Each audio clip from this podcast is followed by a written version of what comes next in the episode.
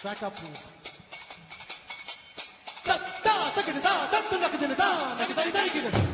Hello and welcome to the Point Blank series of Indicast. My name is Abhishek and joining me from Tokyo is the economist Kenneth Cukier, who's currently working round the clock by visiting various disaster zones of uh, the largest ever earthquake in Japan's history. Uh, he's authored this week's cover story and it's well past midnight at this moment in Japan. Thanks so much, Ken, for doing this at this hour. Yeah, it's my pleasure. Uh, Ken, when we had spoken last about three years ago, you had just moved into the new assignment in Japan, and the last few days must have been crazy. In your words, this earthquake was equivalent to the power of 30,000 Hiroshimas, is what I read in the in the cover story. I hope you're doing good, and so is your family. How how are you doing? Yeah, thank you for asking. You know, we're doing okay. I would stress that the issues I'm facing personally as a journalist are very, very modest, minor compared to the issues that the victims themselves are facing. However, any Tokyoite, and there's 36 million of them, are facing a, a stressful situation as well. So I have company. What, what were you doing when the ground shook? Where were you? What was that moment? Where were you? Yeah, on March 11th at 2:45 in the afternoon, I was at a coffee shop in downtown Tokyo, and the entire building started shaking violently so much so that you wouldn't be able to actually stand up without falling down. The whole thing was just absolutely bouncing and wobbling and shaking. Ah. It subsided a little bit, but then it came back again. That shook everything around. Um, I realized very instantly that the training that one has and the rules that you're supposed to follow and decisions that you're supposed to make don't really work quite so well in practice. So, for example, when things are shaking violently, you're supposed to go underneath the table It doesn't help you when you think the whole building is going to fall. So the rule is to go outside. I literally went outside onto one side of a building and was going to go back into the street where I thought I'd be safer. But I looked up and I saw a building in front of me shaking even more than the building I was in. So I took a couple few steps back Mhm. to be go back to my original building, thinking I'm a little bit safer in this one than I am out on the street if that thing falls on top of me. But sure enough, it subsided a little bit, and I was able to walk very quickly to a park where I knew that if buildings fell around, um, I probably would be safe.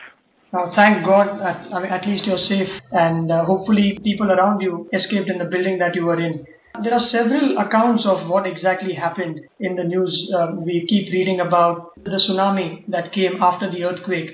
What exactly happened? What does your research tell you? How high were the waves? What is the death toll? Because there are quite a few numbers that are being put out in the in the press. Right. There's very good reasons for why the numbers are different. I'll explain it. When the tsunami came through, the waves of the tsunami right at sea before they were going to crash into land might have been about I've seen seven or about ten meters tall. That's very, very high. They were predicting four meter waves. But what happens is a lot of these communities are in coves. Coves are sort of horseshoe rings. The mouth of it is very wide for the ocean to come into, and then it gets narrower and narrower, and then at the very base of the co- of the horseshoe, if you will, of that U looking like letter, is where the city would be. What that does is it amplifies the waves. It's sort of like a funnel. So the waves get bigger and bigger as it gets in, until in some communities the water was was certainly 30 meters high. That was an estimate that I got from an Australian aid worker, and the reason why is that there's no other way in which a car would otherwise have been able to be cast and floated up and on left on top of a three-story building if it were not quite as high as that. When they were in these coves, they got even even more forceful. This sort of amplified the power and destroyed things and then shoved it all the way up inland. You know, four, or five kilometers the debris was left there, and then the water poured back down. And so tragically, you look for the city, and the cities are washed away and gone. You look for bodies; those are washed out to sea as well. Right. So, in other words, the ocean claimed the land, and the people who probably uh, were wanting to swim across the shore, there was no shore at all. So you, you didn't know whether you were going into the ocean or away from it. So there would have been quite a lot of confusion there as well. Yeah. In some communities, many people didn't respond to the tsunami warning as much as one would have thought. And the reason why was there was just a tsunami warning after another earthquake two days earlier, and the tsunami turned out to be 60 centimeters, less than one meter. So it didn't really matter to anyone. And so this time, I think a lot of people were complacent. They didn't realize that it was going to be as big as it, it was. The second reason is that the warning said that the tsunami was going to be three meters. In one community I know it was three meters. I know nationally it was four meters. The effect of that was that communities that had seawalls that were maybe six or seven or eight meters tall didn't really worry so much. So if you were down by the beach, you felt you could take your time, and so you might have been driving on the road. Or you went up to one of the evacuation areas. This is in the town of Ofunato. Uh, the evacuation areas themselves got completely blasted by a torrent of water. So people who were at the safe area themselves became victim of the floods because it was just so much higher than anyone expected. And then, how is the common man out there uh, responding to this? Uh, I've read a special report by your colleague Henry Tricks some time back, which very explicitly talks about uh, how Japan is an aging country. So, quite a significant population of Japan is old. During these times, with evacuation and with waves crashing and the whole city being being affected, uh, bear with me while I quote one of your friends, Andreas Kluth, your colleague and friend who covered Hong Kong some time back, and he spoke on his blog about uh, the SARS outbreak and how different countries responded. Uh, he said Taiwan uh, nurses they fled the hospitals, they made matters very worse for the ones who were affected. On the other hand, the Singaporeans they re- responded with ruthless efficiency, is what he says. They quarantined people. There were proper rules. Nobody was given special treatment. Process preceded people. In Hong Kong, it was a mix of all. That is, they gave certain amount of uh, leeway to certain families. Uh, so Singapore and Hong Kong did well, and Taiwan did not. So how is the Japanese, the average Japanese out there, reacting to it? Because you are part of that community now as at the ground zero. So uh, how are they responding to this mayhem? It depends where they are. So those in the crisis zone who are responding to it with dignity and stoicism and civic unity. And the reason why is because they're survivors and they all know someone, often many, many people who died, right? It's hard to find a family in which everyone is alive still. Usually, in, in almost every family, someone that had died, and in some places, you just can't find the families. The whole family died. There's no one to report them. In those areas, there is quiet contemplation, stoicism, and dignity. In the Tokyo area, people are just concentrating on their work and trying to take precautions, but there's not much you can do about a burning nuclear reactor 100 kilometers away from you. People here are jittery and nervous. They're, it's tense, but you know, in Japan you don't show your emotions, so you don't really see it so much. We all want this to end, and every day there's worse news. One day it's you know that radiation levels are higher.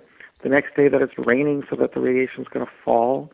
And today, the news of the day was that the water, tap water, is contaminated not what you want when you live in, when you live in the world's largest city with 36 million people. That's what we get, and so we're all trying to do the best of it. However, when you leave Tokyo and you go to other places such as maybe Kyoto or Osaka, Fukuoka, which is all the way in the south, or all the way up north in Sapporo, it's very, very different. There, the quake did not touch the Japanese there at all. People are shopping and people are just getting on with their life, and they're not as nervous as you are elsewhere in the country.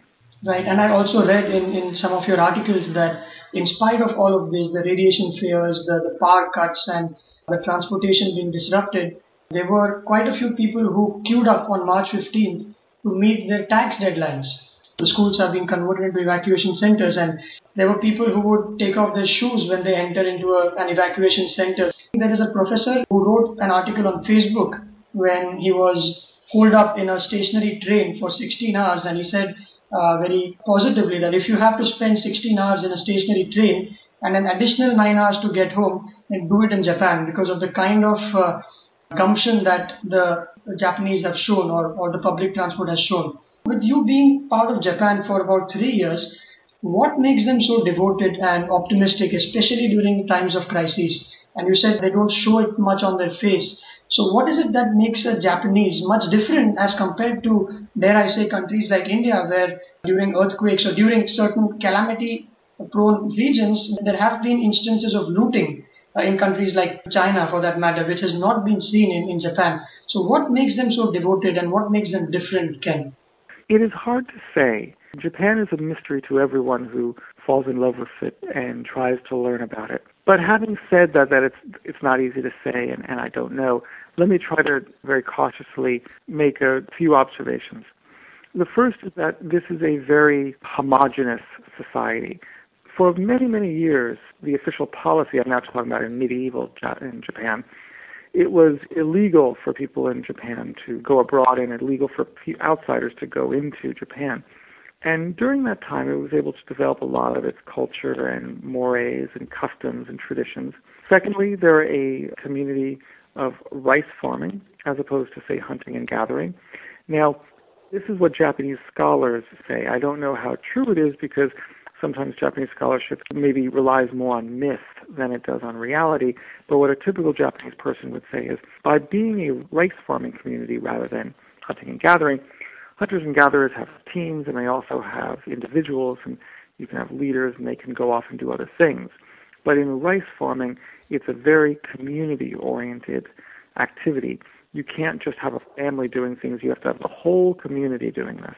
The modern implementation of all these things is that you've got a very strict and common public education system that teaches people respect and values. And as a result, altogether you have a culture that is very much group oriented, that thinks in unison, and respects the fact that they all want to get along and be in a group and not disturb the harmony that should otherwise exist. Right. So, by the same account, then this doesn't seem to reflect in the plant, the nuclear plant, the Fukushima Daiichi nuclear plant, which is controlled by TEPCO or the Tokyo Electric Power Company, uh, which apparently has a pretty notorious history. And you uh, have been very critical about that particular organization for having a very shameful past. I, I quote from the article, it says that uh, it's about accidents, a shameful record of cover-ups, lackadaisical crisis management, and an inbred complicity between regulators and utilities. So what's that about? Is that a mystery or? Yeah, it's a very long history, but generally the problem is that in Japan, it's a very rule-based society, lots and lots of rules, but there's very bad enforcement of the rules. There's really no regulation for it. They just sort of assume that people are going to do things right. And what that meant is that Tokyo Power, like other institutions, they cut corners in some instances because of a practice called amakudari, in which you take bureaucrats and they go into the private sector to work. So, for example, if there was a nuclear accident and there was a small release of nuclear radiation, they might either not disclose it or disclose it far after the fact, or disclose of, uh, you know the lowest possible level of contamination that they kind of know to be untrue, but they don't want to alarm people. And they could even they could even justify it by saying, "Well, the damage has been done, but the best thing that we can do is not create panic, so let's not alarm people." Did they do did they do any of that this time? Well, we don't know. I would think they probably did not this time. But what we do know that they did is that they didn't take the crisis as seriously as they could have and should have at the very outset as one example, they tried to get the plant back to running and using clean water to cool down the reactor. And they tried to do this for about two days. And that was the wrong solution because that didn't work. What they needed to do was what they eventually did was start spraying seawater onto it. Now, you don't want to spray seawater onto the reactor because it basically is so corrosive it destroys the reactor. But they didn't understand on Friday afternoon that an overheating plant could become one that explodes, that it's going to be a public emergency. And as a result, they kind of created a half measure. And they did that for days and days until they realized they had to take a bigger measure. And now they can't control it. But if they had taken the right steps, you know, within the first five hours, and, and certainly the first 24 hours, we wouldn't be at the stage right now in which agricultural products are being taken off the market. Children in Tokyo are not allowed to drink the tap water, and maybe it's going to get worse. And you can blame TEPCO for this problem. You can also blame the government, though. It's not the government of Naoto Kan. You can blame the governing system. The whole political system is at fault. The DPJ, in fact, that is in power. The opposition party, which was formerly the government of the Liberal Democratic Party, it's their fault. They've had 55 years of one party rule. So a big reform and cleaning needs to take place in Japanese society.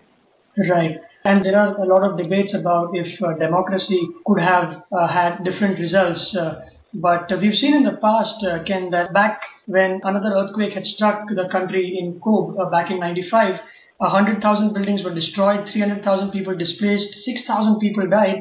But in less than 15 months, everything was up and running with 98% capacity.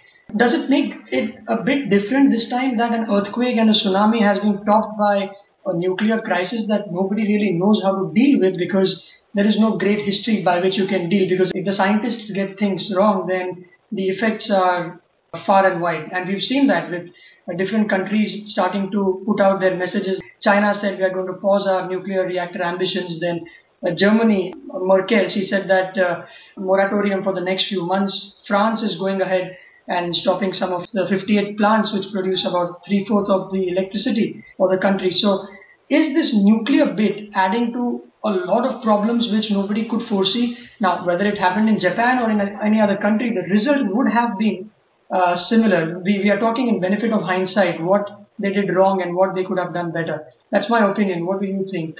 Well, we have to break down what the government's doing well and what the government's not doing well. In the immediate moment after the crisis, there's not much that a government can do other, other than get the reports from the private sector and find out what they're doing. But if you're not getting reliable information, you know, at the right time, then there's a limit to what you can do. And I, I think that what happened was that the government was not receiving accurate information in a timely manner from TEPCO.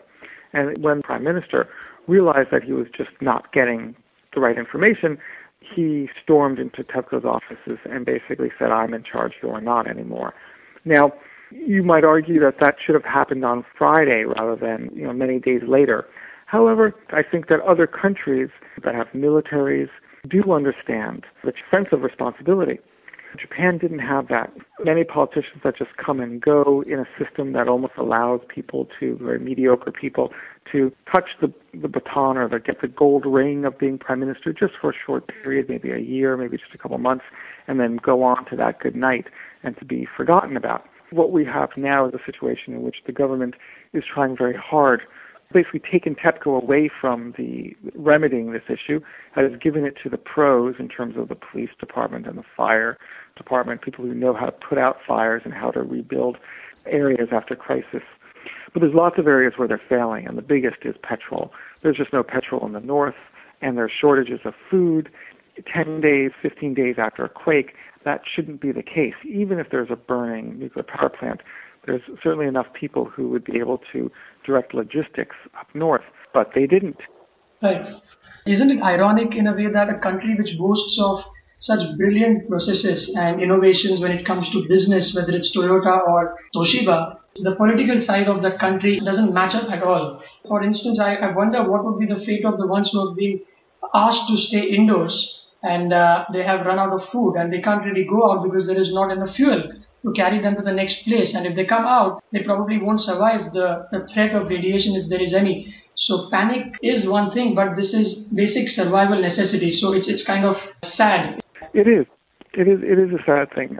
It's, a true pity that situation spiraled out of control how, how long do you think uh, at least the industries will start coming back to normalcy, whether it's the car industry or the semiconductor industry, which have been hit greatly, and there are many countries which would yeah, source yeah. their parts from Japan now are probably going to countries like South Korea and China. So it's a double whammy because the production lines are shut and some of their business will go to other countries. So uh, considering all of this and what's happening with the nuclear reactor there, how long do you think, with your experience, that the country could come back to normalcy when it comes to business? You know, in terms of, uh, we can talk about in terms of a quake and not in terms of the effect of nuclear radiation.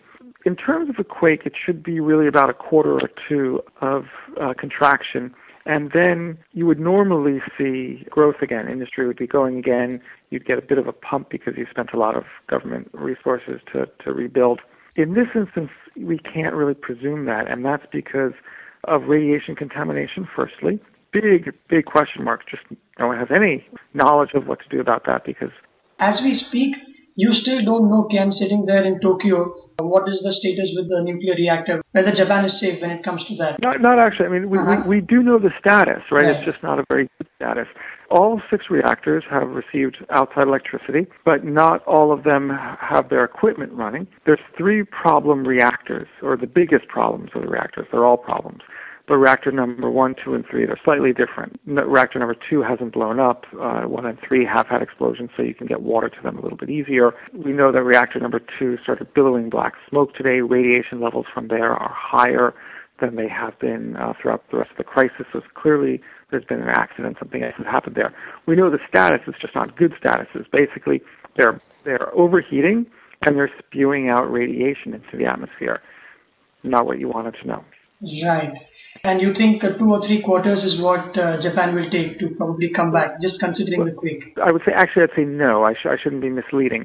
Um, I think normally you would see that in in an earthquake, but this is no longer an earthquake issue, right? It's now about radiation, and on top of it, power and energy, because it, because it's affected a nuclear power plant as well as other nuclear power plants that have been taken offline because of damage the country is probably facing about a 12% energy shortage.